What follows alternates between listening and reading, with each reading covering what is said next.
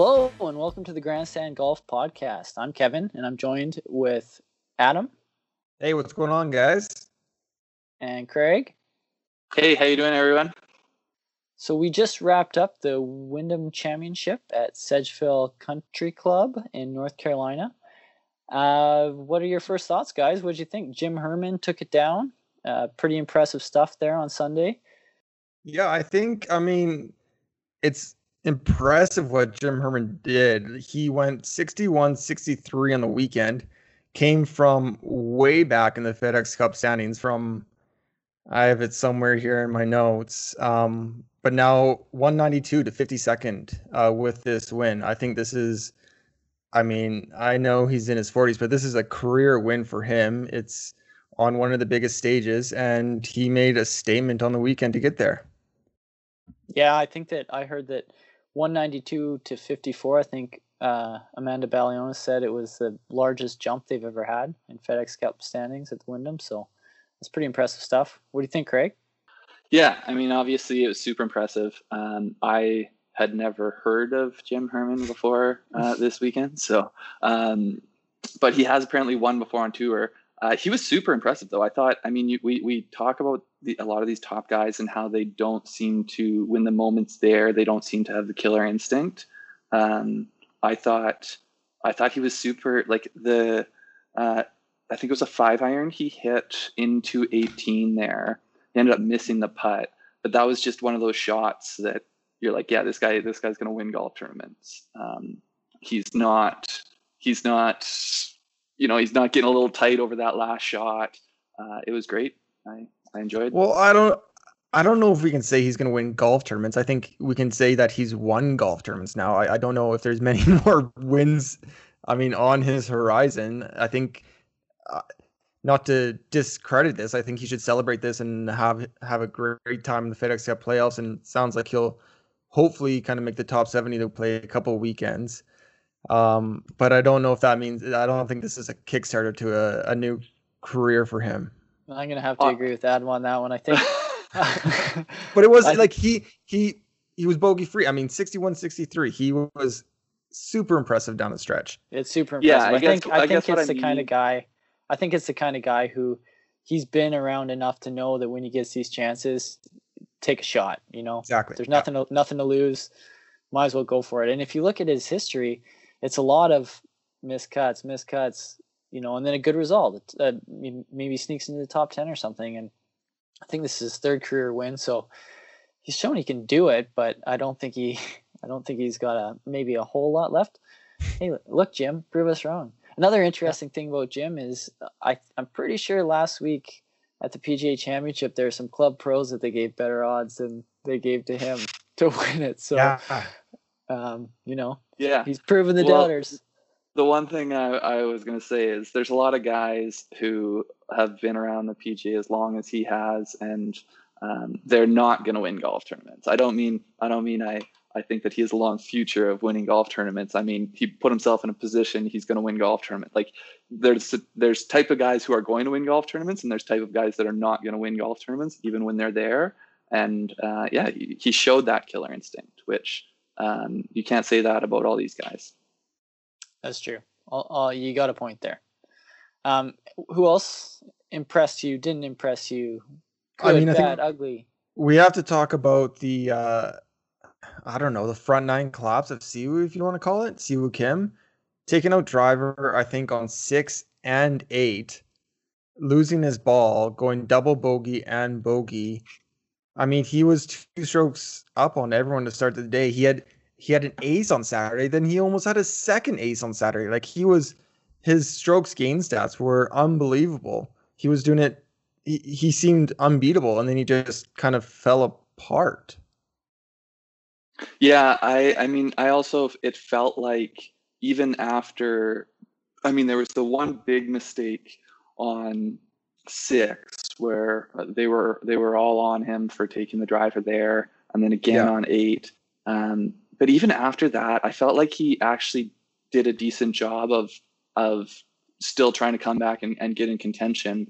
Uh, he missed a lot of putts. Like he he had it felt like it he had three or four putts that could have dropped and didn't when he was you know when he was onto the back nine and, and trying to come back and it was just at, at that point he had made mistakes and and missing the putts after that uh, there's not really going to be a whole lot of chance to to make up for the mistakes as other people are making birdies and speaking of putts, I don't know if uh, everyone saw it, but on five today, Jim Herman sank a, I think it was a 59 foot bomb for Eagle. For Eagle, yeah. Um, and I, I mean, I don't think he was he was kind of making the broadcast at that point, but that kind of that that pushed him up top. That was, was yeah, but I do think that um, one of the things that impressed me the most about him today was his lag putting, and so yeah. the way he had he put on a lot of those holes on the on the back nine when you know it was a it was a green in reg, but it was about as far from the pin in reg as you could be. Um, he's the kind of guy where if you're playing with him, there's you know that he's going to make some long ones because all the yeah. long ones he hits look like they have a chance. What about Billy Her- Horschel? I mean, he had the birdie putt on 18. He had Doc Redman's putt. I mean, like a foot to like 11 o'clock you're front, not going to get a better read. You're not going to get a chance to have a better read for a putt to force a playoff than than what he had. Uh, Redman, like you say, is virtually on the same line. Um, I I think you know they're saying on the broadcast, oh that one broke and and Redman's didn't. I feel like Horschel started it middle of the hole at best. I don't think he I don't think he put it on the right edge like it looked like it had to be.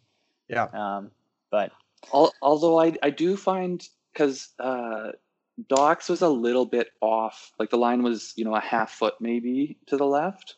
Um, sometimes that can be tricky because then you put too much stock into the putt you just saw, and you don't necessarily like if you put the same read on it, then that's not always right. So you still need to kind of shift that over to your line. And it's one of those ones where I, I, I mean, yeah, I'm, I'm not going to say I, am reading putts better than Billy Horschel, but um, yeah, I, I just. Also, uh, it also looked like he wasn't. Either, so.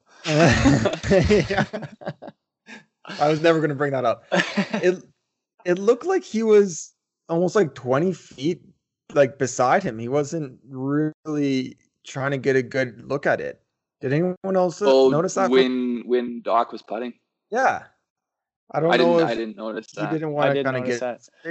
Uh, I don't know. Did you notice? Did you see the clip of the the what the guy at the U.S. Amateur this weekend though, who was yeah. really right behind? a, hey, yeah, get out of here! Hey, get out of here! Yeah. And that's also when Jim Herman uh, took his uh, bottle of water and then smacked himself in the face. yeah. I love how much yeah. fun the broadcast had with that. Actually. yeah.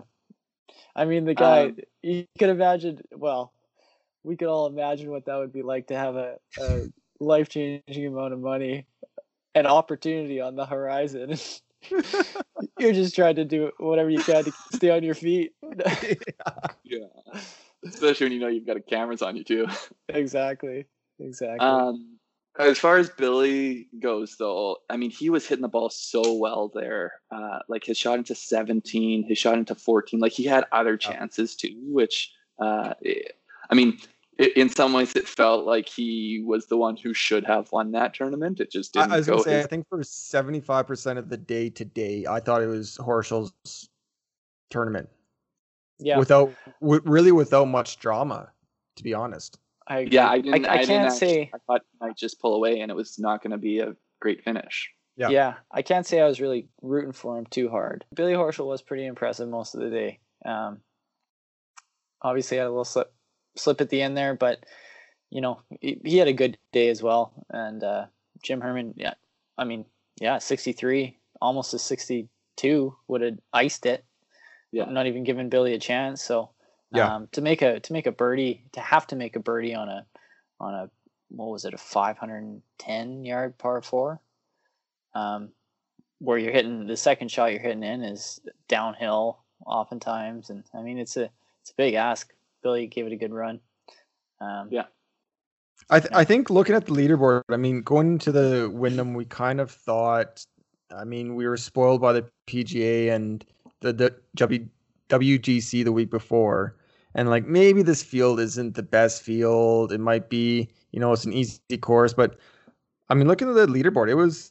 I think it's impressive the names he beat. You go down, you got Kisner, you got Simpson, who's won here, Doc Redman, Si Woo Kim, Zach Johnson, Varner III, Patrick Reed.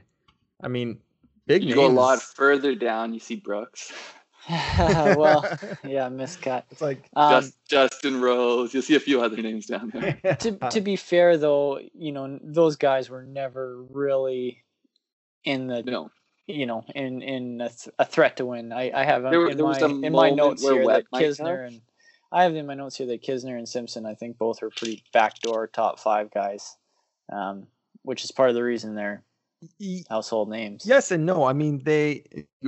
I agree with that, but there's also 61s out there. We, I mean, from Yeah. the tournament, and so someone could have made a big move. It's true. yeah, Webb. Webb. It looked like when I think it was when he had the eagle putt on fifteen. Um, that that was like the one point where if he was going to post, that was he had to get you know he had to eagle there and then make a birdie or two after that on the way in. Um, Yeah. but yeah, no, I I agree. It's not like it ever felt like they were a, an imposing name on the leaderboard that all the other guys had to be worrying about. Yeah, they weren't breathing down the neck. I agree. It was a it was a backdoor for sure. So is there anybody else on the leaderboard that you guys would like to bring up? Any? I mean, I didn't even realize till after the tournament that Patrick Reed had a top 10. That'll show up on his stat sheet as a top 10, but I didn't even realize that was happening.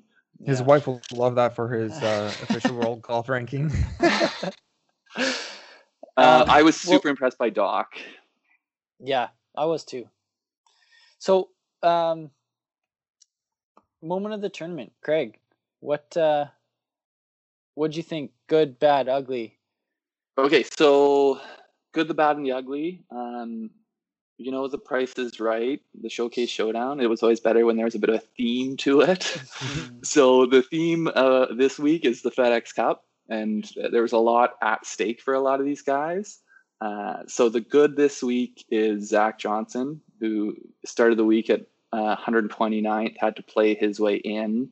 Um, he was on the cut line. Um, he was actually sorry, he was outside the cut line on Friday. He teed off on the 10th, and he was coming in to to finish. He birdied seven and eight uh, to make the cut by on the number, and then he went 61, 65 on the weekend to to finish the job and get enough points. So, um, that, I mean, you don't think of a guy. I mean, Zach Johnson's been around forever, but you think he's kind of still hanging around inside the 125. So uh, it was impressive to see him get it done and and and make it because a lot of other guys did not. No, Um, good on him. Good on him to make that. And um, I mean, yeah, you love to see those guys make those moves to make the 125. I also rostered him on my Saturday showdown. So uh, yeah, Zach Johnson was good this weekend. But it wasn't until I went back, like I saw he had made the cut on the number. Um, but when I went back and saw that he went Yeah. birdie birdie par to to make the cut on the number, I was pretty impressed. Yeah. Um, you know, actually, bad, speaking of that, Jim Yeah. Jim Herman birdied three of his last four on Friday, I believe, to make. He cut. did. Yeah. Yeah. on the number at three. I'm not sure if it was on the number or not. No, but he he birdied three of the last four, but he kind of gave himself a little bit of breathing room there. Yeah. Oh, okay, gotcha. But he needed he needed birdies coming in. Gotcha. So on that theme, uh, Kyle Stanley, um, he ended up missing the cut on the number. He was uh, 130 going in this week, so he needed he needed to find some points. Uh, he was minus. He also uh, was a 10 T start on Friday. He was minus four going into number nine and made a double bogey uh, to miss the cut by one. Um, uh, I mean, he still would have had to do some work on the weekend, but uh, yeah, that's that's the bad for sure. That's I, I I can only imagine he feels a bit gutted about it. It, it was just a messy Yeah. short game double, and you know, I've been there Ah. a few times, and um, Yeah. I've never had anything close to those kind of stakes, so I can only imagine how he feels. Um, and the ugly, this one made the broadcast a bit, but Rafa Cabrera Bello, he was uh, he Oh, was man. 137 going into the week. Um, he ended up finishing. Um, where is he here? He ended up finishing T37 at minus eight, uh, but he bogeyed 16, 17, 18 uh, to finish 129th in the FedEx Cup. Oh no. Uh, if he would have parred in, I think so. The way I calculated it, if he would have parred in, he would have uh, been right there at 125. So I, I don't know how they tiebreak or anything Oh. like that. God. Um, yeah, bogey, bogey, bogey. They're all uh, they're either three putts or chunks, chips, or something like that. And I, th- I- I think yeah. that pretty ugly. it comes Rafa down ca- to fractional enough points that I, I believe they're always separated. I s- like I've never heard of a tie at 125, but So he Um, would have had a half point. Like if he would have stayed at um, at eleven under with the T twenty five at eleven under, he would have had that half fraction of a point. But I don't know on like the FedEx Cup standings, it doesn't show the fractional points. So I don't know if the guy he ended up tied with had any any fractional fractional points or not. But yeah, so he'll be going home. So I wrote about him last night for the Sunday showdown, and his stats. He was actually losing strokes tee to green coming into Sunday, but you know sometimes these guys they got that extra motivation. They're gonna start firing at pins. This is an easy course. I mean, minus minus twenties out there for the winner. So I'm like, all right, let's. Uh, Ra- Rafa's got it kind of. He, he's been around the block a couple times. He, you know, he knows what he's doing. He goes birdie birdie to start the day, and I'm, I'm laughing. I'm like, what a outstanding selection this guy. I mean, he's gonna go so low. He's gonna kind of be middle of pack and then like play his way into a top ten. And he just collapsed. I, on the first par three there, he there's like that tiny creek that's maybe 40 yards in front of the hole, and he found it. And I was like, oh, on on the front. yeah, on seven. Yeah. But even still, like he was still in position, three holes to go, and both Yeah. bogey. yeah, that was ugly. That I, w- I, I mean, I don't know if I feel for him or it's just yeah. um, one's- so Adam, Adam, who are your three stars for this week then? Yeah so i'm going to try a little three star format um kind of like the uh, hockey that we like here in canada so i'm going to dish out three Oh. stars at the end of the weekend Reminds me, I got to check in on that score right now. is there a canucks game going on right There's now a Canucks game on. Surprise up 2-0 in the series here. Oh, and one nothing tonight. oh that is a Second. Okay, surprise sorry. Continue. my third star of the week is segundo oliva pinto had uh, any of you guys heard of him before this week or uh, up until this point Yeah, I- I've well, been I've heard- following the, yeah. the U.S. amateur quite close. no, I have not. no heard so i was i think i was making dinner um sometime i think it was friday night and twitter started blowing up about this incident at the us amateur and so this poor kid he's got this caddy from bandon dunes who's kind of new to the course and new to the caddy uh caddying i guess. The match is all squared on 18 and the caddy kind of hops into the bunker the us amateur the the round of 16 and the caddy kind of gives like this wrestle of the sand like he's kind of rubbing a kid's like hair he's like testing it out. And it, catch, it gets caught on broadcast. It's an automatic forfeit of that hole and he loses and he loses to tyler Strafaci, who went on to win so the reason he's my three stars i mean not that that happened to him but how he responded and the class he showed afterwards immediately saying that i mean he's putting no fault in the caddy. He completely forgives him. He he mentioned he called the caddy after the fact. He posted on his social media that he completely forgives him. I think I don't know. He's a class act. He's my third star. It's a good pick. Yeah, I, I did see that. Um, you think part of that was because he didn't think he could hit the shot, or what? He's like, it's I- okay, it's okay, man. I forgive you. I forgive you. It's, you know, cool.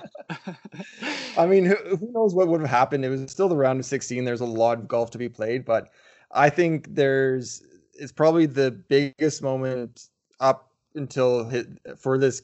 I mean, he's a sophomore in college for this kid's career, and to respond like that with all the cameras around and meet. I mean, even Jim Herman wasn't that cool under pressure when he had a one stroke lead. He was drinking Yeah. with the cap on. Yeah. Uh, so I just think a lot of class. Uh, yeah, great kid from Uh, yeah. Argentina. I, I'm going to keep an eye on him and hope he has a, a stellar future. I agree. That's a that's a classy way to to handle that. You know, I don't know that I would have handled it the same way at, at that point in my life. I I'd like to think maybe now, maybe, but uh, yeah, good Everyone likes to think that they would respond the correct way, but he I actually mean, we've, we've seen. yeah, uh, you don't always. It's easier to have perspective when you're not 20 years old in the biggest Yeah. tournament of your life, and throw a mature Thomas Pieters or Sergio Garcia in that situation, and I think it goes a little bit differently, maybe. My second star of the week is Jerry Kelly, who I won't say break broke through because he's been around golf for decades, but won his first major, winning the Bridgestone Senior Players Championship this weekend with a three under final score. Only one other golfer was uh, under par, and Jerry Kelly actually had an exclamation mark on the Sunday with a hole in one on the 12th hole. Um, he's been cleaning up on the Champions Tour, seven wins since 2017, but this is his first major. So, I mean, huge win for Jerry Kelly. Not my pick Yeah. of the start of the week, but I uh, I was going into Sunday a little bit more interested in that one actually than uh, than the Wyndham Championship. I was I was looking if there was any value out there for any of those guys around the top of the leaderboard that I had a soft Yeah. spot for. But uh, Jerry, he was impressive, held on to his lead, and I think at one, I mean, he had a big cushion going into into 16. I know it looks like he dropped a couple shots towards the end, but uh, obviously, yeah, I think he had he to do. double bogeyed 18, but he knew exactly Yeah, where he was and yeah, just kind of putted it along to get yeah, get in the get in the clubhouse and get the win. yeah, yeah. So I don't know. That, that's a that's an awesome win. And then my first star of the week has to be Jim Herman. Started 192 in the FedEx Cup, ended 54 with his win. Big, as you said, Kevin, the biggest jump in FedEx Cup history the week before the FedEx Cup playoffs. And diving a little bit deeper, how he did it, he only missed two fairways and three greens in regulation all weekend. Just classic fairway green make I mean make his bomb for eagle or make his birdie and and yeah he stood above the rest he's number one star Well, thank you very much for that, Adam. I wanted to uh, highlight the U.S. Amateur a little bit, which we've already touched on, but Tyler Strafaci managed to get it done in the fog tonight. Um, that was that was pretty bizarre. You guys see that? No, yeah that was it was awesome I mean It was cool, but I mean, it would, it's also I, I can't say I've ever seen that. At, I think it was the tee shot on 17 that I saw where I don't you couldn't even see the ball like you couldn't Yeah. see anything you couldn't see anything, and then and then on seventeen as well, um, when uh, Osborne hit his his approach shot in there, you could you had no idea like yeah th- we knew that it was it was good, but I don't think Tyler had any idea where it was. Yeah. So yeah, I think he went aggressive. He had a poor shot there, and and yeah, he was two up with three to play, I think, yep and then um, lost the sixteenth, lost the seventeenth, and hit two great shots on to the par five 18th and missed Yeah, had- missed had eagle putt. 15 But, uh, footer for eagle Yeah, good on and him. then Good on him. So he also, I mean, I saw a little package there of how he won. I mean, there was uh, Oliva Pinto who had the caddy kind of jump in the bunker. I think the player after that, who was, I'm blanking on his name, on 18. This is all on 18. Hit two into the driver into the lip. lip. Yeah. and then the next day, the guy, the guy he's playing went driver off the deck on Really? 18, and yeah, and I think he went OB. So every no. time on 18, kind of Tyler found a way to to get his W, and hey, good on him. Yeah, good on him. Um, so what did you guys think of Bandon Dunes? Did you see, did you get I to see much of it over the over the I, I didn't get to see much of it at all. I mean, I've So- heard think great it- things about Bandon Dunes. I think it's on Bandon every yeah every golfer's uh, bucket list for sure. I I saw a pretty funny tweet by Max Homa saying, uh, comparing people who have played Bandon Bandon Dunes to vegans. Because if you don't know about it already, you will soon. but, I like uh, that. You know, it's not too far for us guys. Just down the coast yeah, a little bit. Yeah, that might so have to be a trip. It's a trip I think we might have to make. Did you see? I saw another clip from there this week. Uh, I and I wish I I had her name, but the girl who the, the lady had, with the putter. With yeah, who made yeah. a one with a putter. yeah, it was unbelievable. yeah, look it up. It's it's a crazy clip. I don't know why. I don't know why she's hitting a putter or what she's doing, but uh, on Sheep Ranch at Bandon Dune, she she had a putter on a par three and made a hole in one. It was an unbelievable clip. I, I, yeah, I didn't see a lot of the amateur, the USM uh, this weekend, but that course looked like it showed really well. And one of the comments I saw was that why are all these guys hitting it high into this course? I mean, it's a, it's links. You got to keep it low. And and I saw this video pop up on Twitter of this girl getting the hole in one with the putter. Yeah. Unbelievable. Here's how you do it. yeah. yeah, it looks it looks pretty cool. It looks pretty cool. I definitely it's it's a bucket list place for me. There's no doubt about it. So yeah. Um, hopefully I can get there before my game completely falls apart here in the next few years. Um, what do you so um, you know, we're heading into the playoffs now. After Wyndham, who do you think are, whose stocks rising, whose stocks falling? Who are you guys looking at to maybe make a move here in the playoffs? Earn a little bit of extra cash at the end of the season here. Yeah, I, mean, I guess I can start here. I think I was kind of battling my stock up, but ultimately I uh, landed on Sungjae Im, who, I mean, I seem to love every week. He's just he's just one of those golfers that I think will show up, but he's had a rough. I mean, for him, relatively, he's had kind of a rough go since the restart. I think he's only had one top 10 in the last seven or so tournaments. I feel like he's one of these guys that plays every week and he's kind of thrown from his rhythm. And I think he needed a kind of a tune up before FedEx Cup playoffs. And I think this was the perfect tune up. He was eighth in strokes gained tee to green, fourth in strokes gained off the tee. I think, I mean, he's he doesn't have to make a move. He's fifth in the FedEx Cup playoffs, but I think he's definitely a name that will start to kind of continue to rise up through the playoffs. Yeah, no, that's a good one because I, I mean, since it's been two months since he top ten at the at the Schwab with a tie for tenth, yeah. And so he really, uh, he really hasn't been showing much of recent. So it is nice to see. I mean, it's a weaker field, but still, you you you know, he played good golf. Yeah, and I mean, he. I feel like he's just one of the best ball strikers when he's on his game, and I think that showed. And I think his, especially his stroke scene off the tee, will translate hopefully well into next week. How about you, Craig? You what do you want to do? Your down first, Adam? Ah, sure. We can talk about stock down. We already mentioned just in, just in case he was your up guy, Craig. Don't get any ideas here. Uh, I don't know. Sorry, my stock down is Brooks Koepka. I mean, what's going on, what's going on with you, Brooks? You you call everyone out on Saturday night of the PGA Championship. You completely fall off the leaderboard there. You come because you need to make some kind of move. You, come to the Wyndham because you have to make some kind of moves in the FedEx Cup playoffs. You end up being five strokes off the cut after Friday. I mean, you admitted you're tired. You're I don't think your knees 100%, your body's 100%. You took back some of the words you said Saturday night at the PGA Championship. Well, I don't know. Took back, had to eat. You know, had, yeah. to, had to eat. I think, I mean, his stock's going down, but he is also one of those guys who pops. I, I don't know. Whenever I seem to be off him, he responds.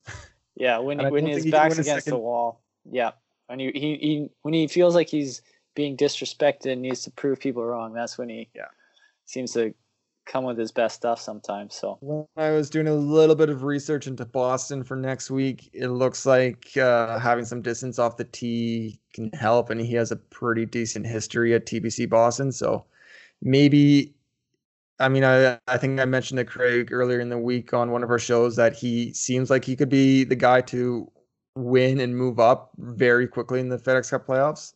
So maybe this is his chance to, but right now he's trending down for me. Yeah, I've got to be honest. I with Brooks, I've been off. Like I, I'm gonna, I got to see it first. I'm not gonna. I don't want to be early yeah. on Brooks. I'll, I'll let, I'll let it go and and be happily, yeah. happily let him come back and win one before I'm, I'm gonna be back, back on the bandwagon because, um, you know, it, has been he had what a he had a second place there at, at St. Jude, but uh, yeah, there's been there's been too many misses in the last couple months. Yeah, it's just it's just not clicking for him right now. How about you, Craig? Who's rising? Who's falling? Uh, stock up. I've got Doc Redman. Um, I I like Doc a lot. He's he's flashed in in my model um, for a few months now. Uh, he finished tie for third. He won as these guys as it matters a lot to these guys more than the tie for third. He won three hundred thousand dollars, which is a nice little payday. Um, that's that's his second best finish. Uh, he had a second place uh, last year. He's 22 years old. Like I feel like it, I feel like people don't realize how young he is. Yeah, um, I knew he um, was a young guy. I didn't know he was that young though. I mean, a lot of these young guys, they'll be kind yeah. of 25, 26, 24, 25. Yeah. Yeah. Um, but he's 22. He like I think his game is better than he is given credit for, just because he hasn't had high profile finishes. Um, he's 36 in strokes gained total, uh, 22nd off the tee and 13th in approach on the season. Which like those are oh, those wow. are not numbers that I think if if there was another 22 year old putting up those numbers, it seems like they would be getting more more press and more hype. But I think just yeah. because of where his uh, where his finishes have come, they're not in the biggest tournaments. Um, I, I, think that uh, Doc's a guy I want to be. I'm not going to wait on Doc. I want to be an early uh, early adopter on Doc Redman. An early adopter, yeah, you... if you will. Oh, low hanging fruit there. so, who do you have as a follower then, Craig? Uh, my faller, and he has fallen right out of the FedEx playoffs. Um, but my faller was almost also my pick to win the tournament, uh, Sergio Garcia. Um, Sergio, like everything, Sergio should have been someone like Zach Johnson that that you know used this tournament as a springboard into the playoffs. Everything should be pointing that direction. His his he's third off the tee in strokes in the season, but um, he's just not getting it done. He he he, he ended up minus three today, but um, it just was not a great tournament. He was, you know, he barely he gained half a stroke around off the tee, which are not even close to his numbers, and then he lost around the green and putting, and it, it's just for for the strength of this field, Sergio needs to go out there and do more than he did. And so we won't see him for a few weeks, but I'm not going to be super high on him uh, when we're back around U.S. Open time. And for the the course, I mean, it's a course where he should just eat up. I mean, I know the greens have a lot of bend in them, and he's not. I mean, that's where he's struggling right now. But yeah, I mean, I he stung me too much in the PGA Championship. I, I kind of I I tried to give you that warning that Sergio is maybe not the guy to back right now, but yeah, he. I don't know. He well, should, I mean, he, he was he's a wash on approach this week. Like you don't think of Sergio as being a two tour average player approaching the green, or at least yeah, I don't. Yeah, for sure. Yeah. Yeah, so no, I think those are good picks. Kev? What uh, you've got some stock up, stock down? You know what? Not really. Um, there's there wasn't anybody that changed my that I changed my opinion about too much. I was looking at. I often am a big fan of the Wyndham. I think it's very compelling stuff when guys are playing for their for their jobs. Um, but with that not really being the case this year, it, I I uh, I wasn't as into it. Um, I'm happy yeah. for for Herman. You know, good win for him. Um, a lot of the guys that you sort of expect to be up in that tournament. You know, Simpson I think has has had good finishes there for the last five or six years. I think every year, so he was up there in the top five again, and Kisner. I think has been up there before too. Reed, I believe, was up there Yeah, last he's year. one. Yeah. Um, so you know those guys all made their way to the top of the leaderboard. I think Sanjay. It's nice to see him uh, getting back up into the around the top of the leaderboard because he's a guy that I thought was going to be. You know, I, I figured he played every single day during the break, so I thought he was going to come Mhm. out of it being ready to go, and I was a little So bit surprised Yeah. that he. Uh, I think he had some missed cuts right off the bat and stuff, and and uh, or or poor finishes, anyways. A few miscuts, yeah.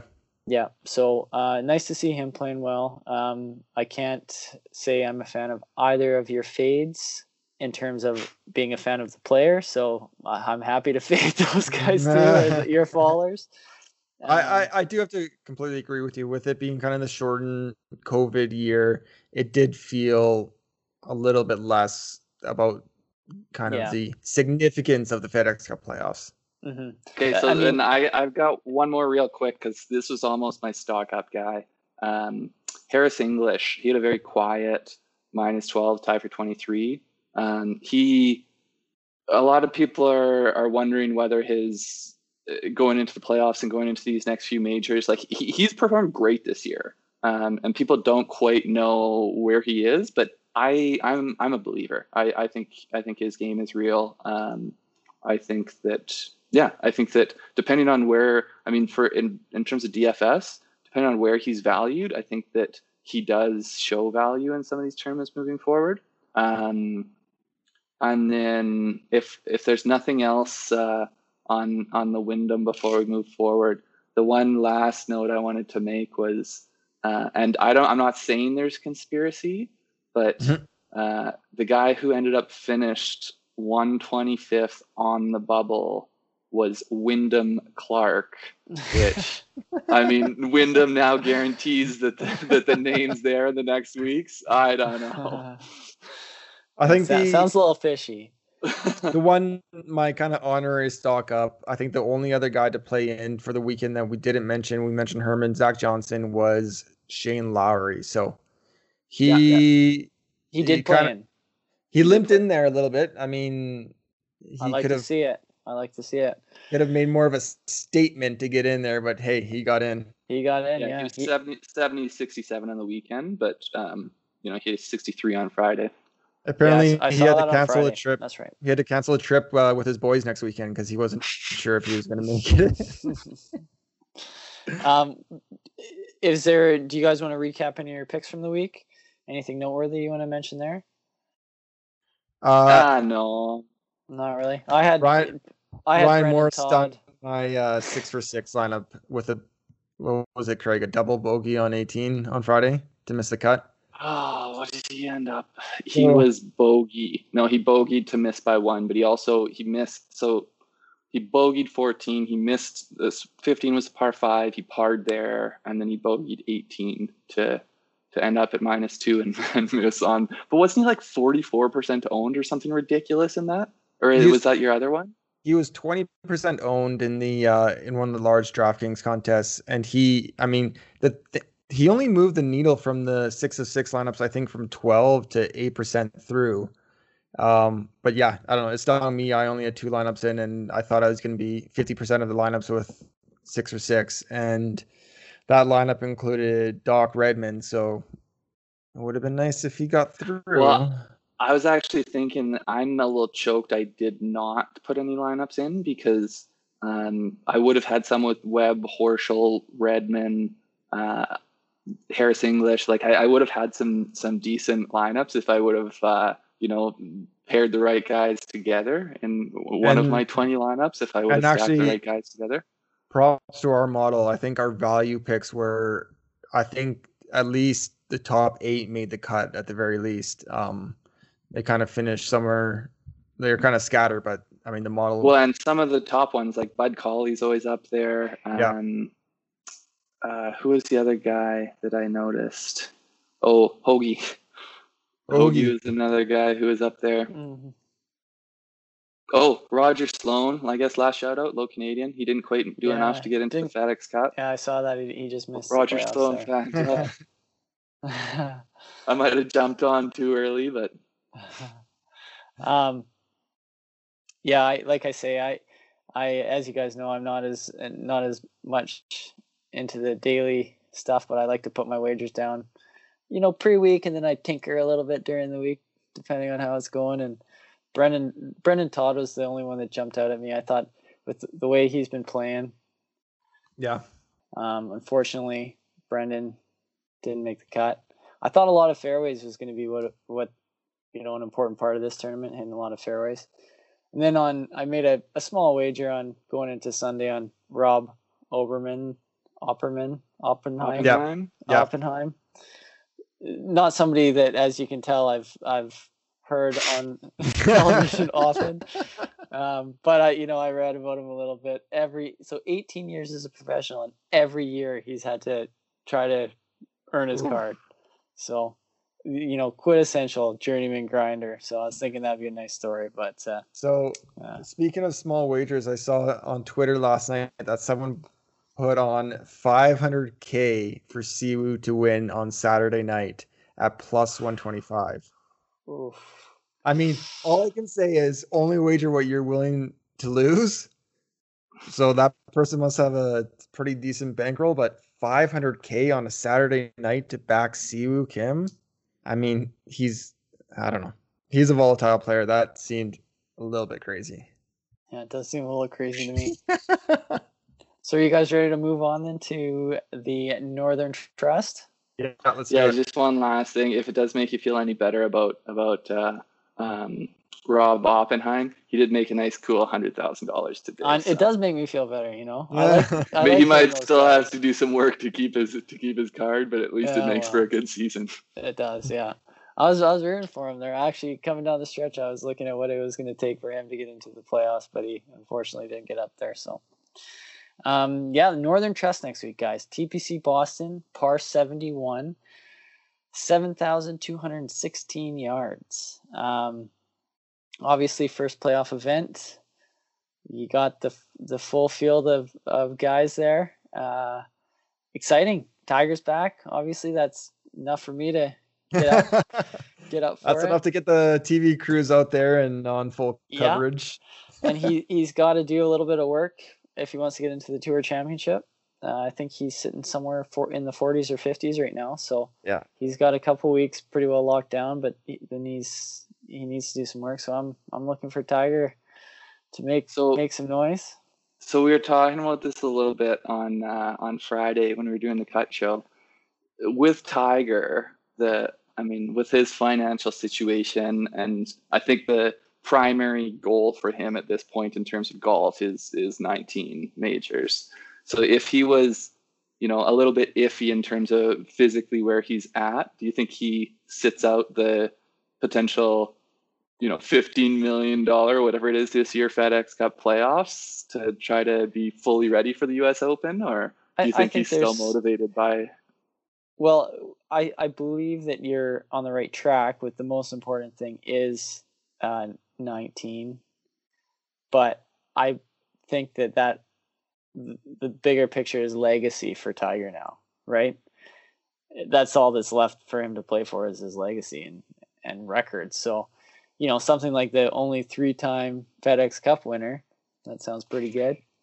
But isn't Yeah, one of those like one of those sketchy, like didn't win the last tournament but won the cup, and Yeah, but I mean that's because that was a reflection of him absolutely destroying people all year. and how And- broken the system was there for a while.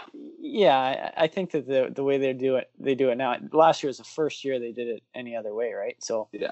That wasn't the only time that happened. He almost snuck up and won it when he won the Tour Championship there when Justin Rose won. Right. He, I think Justin Rose finished in like a tie for sixth or tie for fifth or something like that, and that was the lowest place he could finish and win.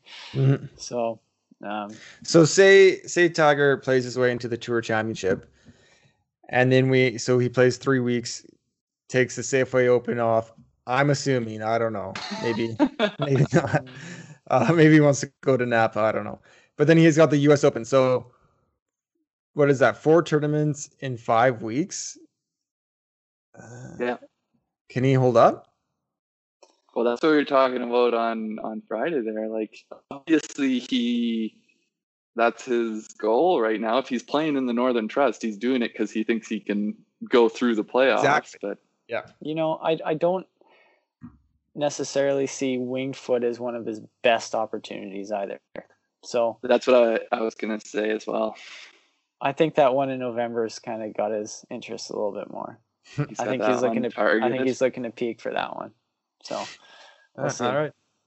So, what uh, anything in particular you guys are looking forward to next week in terms of the the Northern Trust? What The are one what thing- are the early things you guys are watching? Yeah, the one thing that looked uh, stood out to me as I was looking through the FedEx Cup standings is there's a group of internationals uh, for various reasons have way fewer events played this year uh, compared to the. I mean, there's it's kind of an average of you see like 19, 20, 21 played, and all these guys are under 12 Mhm. events played and over the 70 to 125. So we have Tom Lewis, Shane Lowry, Justin Rose, Louis Oosthuizen, Tommy Fleetwood, and Ian Poulter. So I think I got a couple. I mean, um, Fleetwood and Oosthuizen in particular are kind of of interest. Just because they don't have those events played doesn't mean they should be in that placing. And I think they're more likely to play into the next few next few weeks. yeah, I think it's Yeah. extra motivation too. If you know your back's against the wall and you have to post a result, I think Yeah. that you know.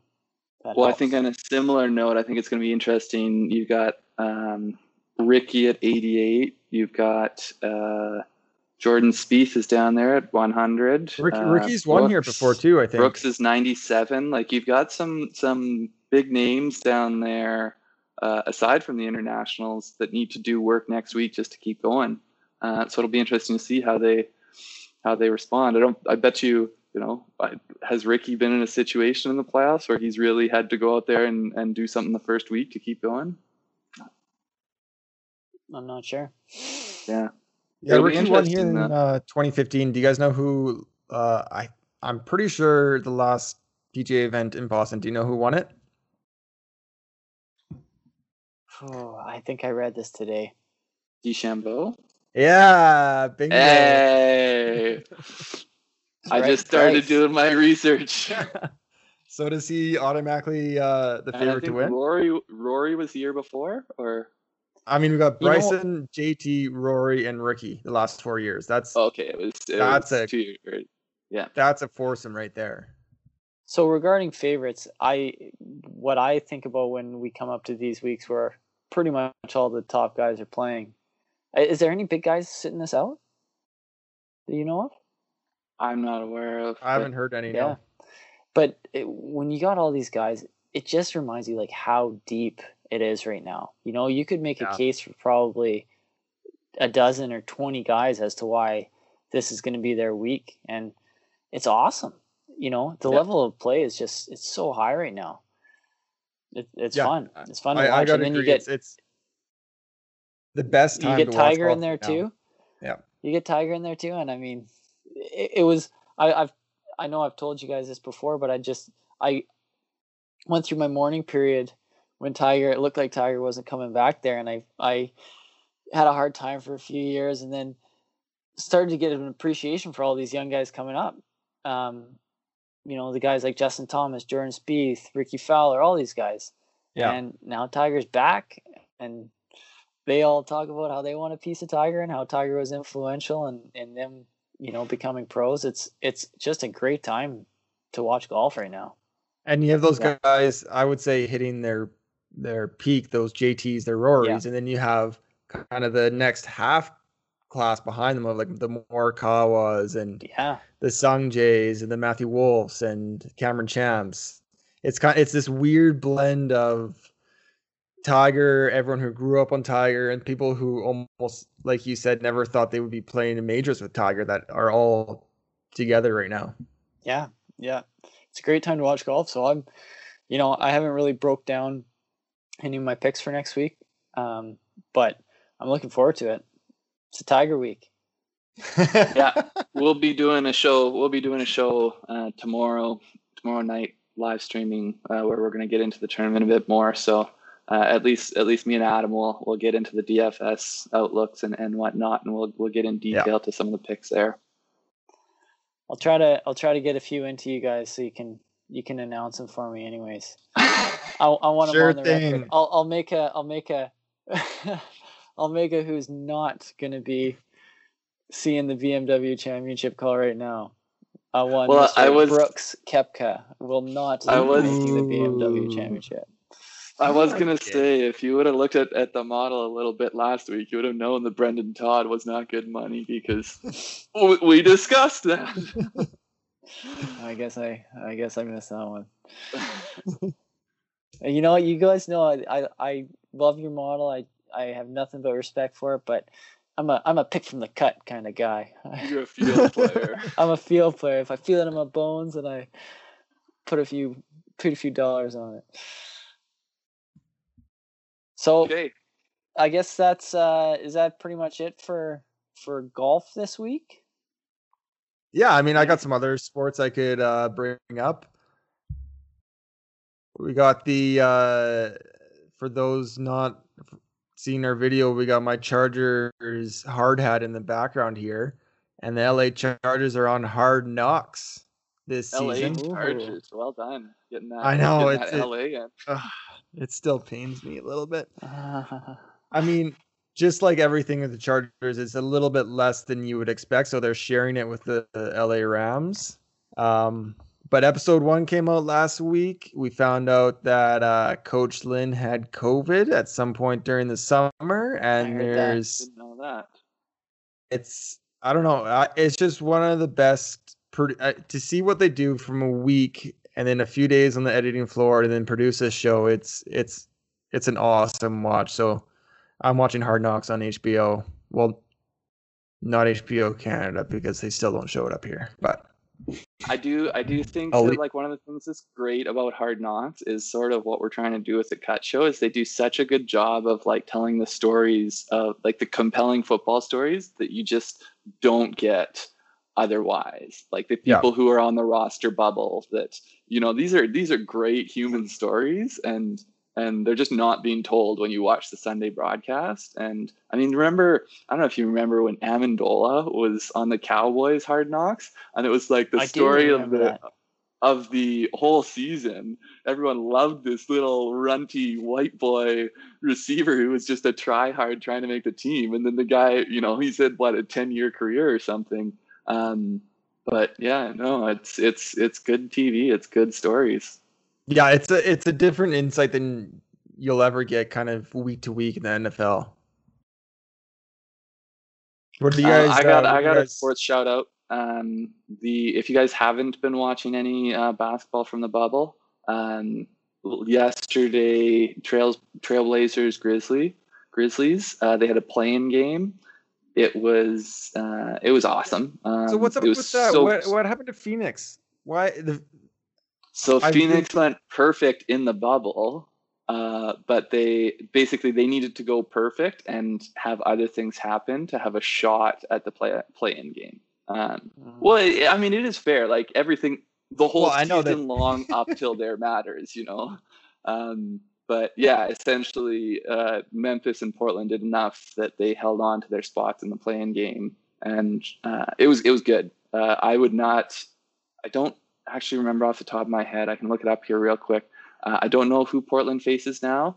Um, I think the Lakers. The Lakers. The Lakers. Yeah. yeah so I, I was going to say I would Charles not want to be picking Portland to make the uh, at least the conference finals. I think. Wow. Man, they're dangerous. They're super dangerous. They can shoot. They can shoot three balls. Um, they've, they have got, a few. They've they have got, a few big men there too. Yeah, Nurkic is is a good both ways big man. Um, Carmelo Anthony's resurgent. Uh, yeah, no, it's good. I mean, Hello. I'm still. It's for me. It's still all about the Raptors. That's the team that I'm following. But uh, it, it, made for a, a, good Saturday watch there yesterday. How about you, Kev? Well, I've been uh, I've been checking out that F1 Drive to Survive on Netflix. Gotten pretty into that, and so this morning I actually I actually woke up at 6 a.m. my time here to watch my first F1 race. Wow. Uh, Where was- so where was that taking place in the world? that was the Spanish Grand Prix this this weekend. uh, Lewis Lewis Hamilton took it down for Mercedes, um, set the all time all time podium mark. He he was tied with Michael Schumacher at 155 podiums for his career, and he got with the win he got 156. So he remains atop the the drivers standings this year. Anyways, I uh, I've gotten quite into this show. I am a guy who can honestly say I never gave a lick about any kind of auto racing, and watching this show, I I it it much like Hard Knocks, it frame so what it is for people who who don't know is it's it's one season covers a season of F1 racing and it comes out after the season's over. So they have they have guys crews following these guys I guess and they can choose what storylines they want to focus on and and edit it to make those stories uh, compelling. And for somebody like myself who's just getting into the sport it's it lays a foundation of kind of some storylines and then so season one was 2018 season two that i'm i'm almost all the way through now is 2019 and now we're obviously live in 2020 so um, I've, i feel like i have a couple years of background to go off of um, and it's you know there's some comparisons to golf you could make um, it's a an elitist sport for sure. Um, and a lot of money in that one i'll tell you there's a lot of politics a lot of drama. Uh, but it, but much like golf it does it does it's all about the the stories of the people you know the the drivers and the pick guys and the the race managers all these guys. Yeah. so the, the team principals. I was So, gonna say, I feel like I feel like probably like the it, it's one of these things where the most under it's like the offensive line in football, like the most underappreciated guys, the one tuning tuning the engine and doing all the the engineering calculations behind the scenes, and the driver's the one that takes all the glory. Well, I, I just had so I, I was so ignorant about how the whole thing works and and how like every one of these these teams is designing a new car every year, and it's I, I kind of assume they're sort of stock cars, but they're not. It's like whoever like can. stock, like you could just drive them off the lot. yeah, like "I'll- I'll so if I upgrade the Civic, car." how many upgrades until I get to my F1? Well, I don't know. I, again, it's just s- totally ignorant about any kind of auto racing, and uh, I don't know if it's different in NASCAR too. If if you can, I just assume that they kind of in a in a whatever class of driving it is, you kind of have the maximum you're allowed to use, and everybody uses that. But I'm Yeah. still learning about it. But the cars are not all created equal, um, and a lot of the time it depends how much a how much of that Well, you got. So And I mean, I think it's one of these things too where I, I know nothing about it. I do want to check out this Netflix series because I have heard great things, but um, I think it's one of these things where they're looking for the tiniest little edges. Um, like exactly. like in in gol- you hear golfers talk about how they're looking for a tenth of a stroke in some little little tweak they're practicing and and something like that. I think it's the same in Formula One where they're looking for fractions of of a second over the course of a race that they can potentially you know redesign something for, tune something for. Yep, and with each race, they try to make small adjustments going into the next one, and so the idea is that the car gets better throughout the year, and everybody's kind of trying to jockey and keep up, and you know get advantages. And anyway, I was happy I woke up at six a.m. this morning, so wow. that goes to yeah. show It's good. I mean, There you I mean, translating or transitioning from kind of sport life. Did you guys see the Eco Challenge show released on Prime Video? I did not, No, Do you remember the Eco Challenge from like the early 2000s? of course. I do. Yeah. Team I think it was Discovery. Discovery Channel. Yeah. So they brought it back, and it's it's created. Ah, that's They awesome. I love yeah. that show. Mark It's a Mark Burnell, isn't in it? it, of course. Mark Yeah. Burnett. Or Bur- Mark Burnett? Mark, not Mark. Yeah, Burnett. yeah, Mark that's Burnett. right. Uh, hosted by Bear Grylls now. So he kind of Oh. rides around in a helicopter, and we get so I mean from the early Eco challenges where it, it seems like we're I mean, the camera is worse than an iPhone 6. We have 4K cameras. We have kind of everything out there. Um, and they bring back some of the old teams, like the Team New Zealand, that uh, they say kind of in the first episode, yeah, this guy's like the MJ of the Eco Challenge. He's been doing it for 20 years and he just keeps getting titles and winning races and getting the championships. But yeah, it's an entertaining watch. Is a very talented Canadian team there. Um, but they race kind of throughout Fiji, and it's uh, I'm not quite finished, but it's a it's a good watch. I've got I've got a shout out here. I just got to grab it. Um, I uh, I just finished a book um, called called Gates of Fire uh, by by Steven Pressfield. Is it about um, Antonio Gates and how he uh, played basketball? It isn't. Uh, it's basically uh, like it's it's historical. It's historical fiction, um, but it's basically like 300, the uh, the battle at Thermopylae. But it oh, yeah. is a great, great um, historical fiction novel about that. Uh, and so I, I, was looking this guy up afterwards, uh, Steven Pressfield, and just to see what else he had written and I saw that he wrote uh, The Legend of Bagger Vance. So I got a new one on my reading list. I, I mean, I've seen, I, I know you guys have too, seen the, the Matt Damon, um, uh, yeah. Will Smith movie, uh, but I, I didn't even realize actually that it was based on a novel. So gonna have to check that one out. I'll, I'll report time, back. That's why every time I'm on the course, I'm looking for the feel. I don't think where, I've ever found it. But is that the one where it kind of zooms in, yeah. like closer to the hole? Yeah, I never found that on the golf course. Where where Junuh, Junuh, I think his name is Junuh. Yeah, yeah. It's a good one though. It's a good movie. It's entertaining. Yeah, it's got people I like in it. I wouldn't yeah, say exactly. it's it's gonna win any Academy Awards, or I don't think it did. It's but. a it's a good two hours. Did it move? It was here. Now it's here. That's just integrity. I know, I know. Patrick, Patrick Reed wouldn't right be there. making that call. Shots fired. Sorry, the takes are hot. So, anything else going on in your guys' life you'd like to mention? No, that's pretty much it over here. No, I'm looking forward to um, next week golf tournament. I'm looking forward to the start of NBA playoffs here. Go Raps. Um, yeah, not a whole lot more.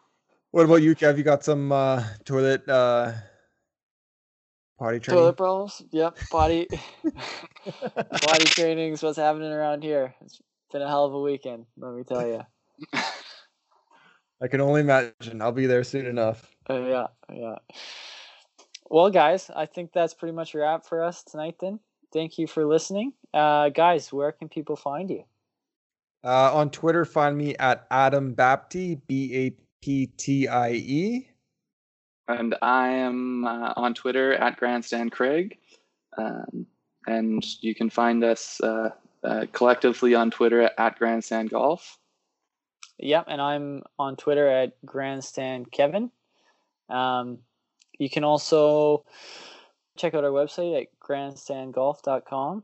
Um, and please, we encourage you to join us in the grandstand every week uh, by tuning into the podcast here, uh, checking out the website. All of our content is there, and and and check out these guys' pick shows on on Monday, right, guys? Yeah, Craig and I will be on Twitch uh, sometime tomorrow to break down the uh, TPC Boston and Northern Trust and look through some of the DFS salaries and see who we like. Yeah, we don't have a time right now, but uh, we'll we'll try to firm up a time uh, to to go every week so that you can come in and ask any questions you want, and, and we can talk through it together. Uh, and then uh, I don't know whether we'll be doing a, a, Wednesday last look or not, but then for sure we'll be doing a Friday cut show. So Absolutely. check us out on Twitch as well, uh, Grandstand Golf, um, or if you follow us on Twitter, uh, we'll we'll let we'll, you know whenever we're going live. Yeah. All right, guys. Well, thanks thanks for listening, everybody, and thanks for joining me tonight, guys. And hope you have a great week. We'll see you next week at the Northern Trust. Thanks, guys. Take care. Thanks a lot.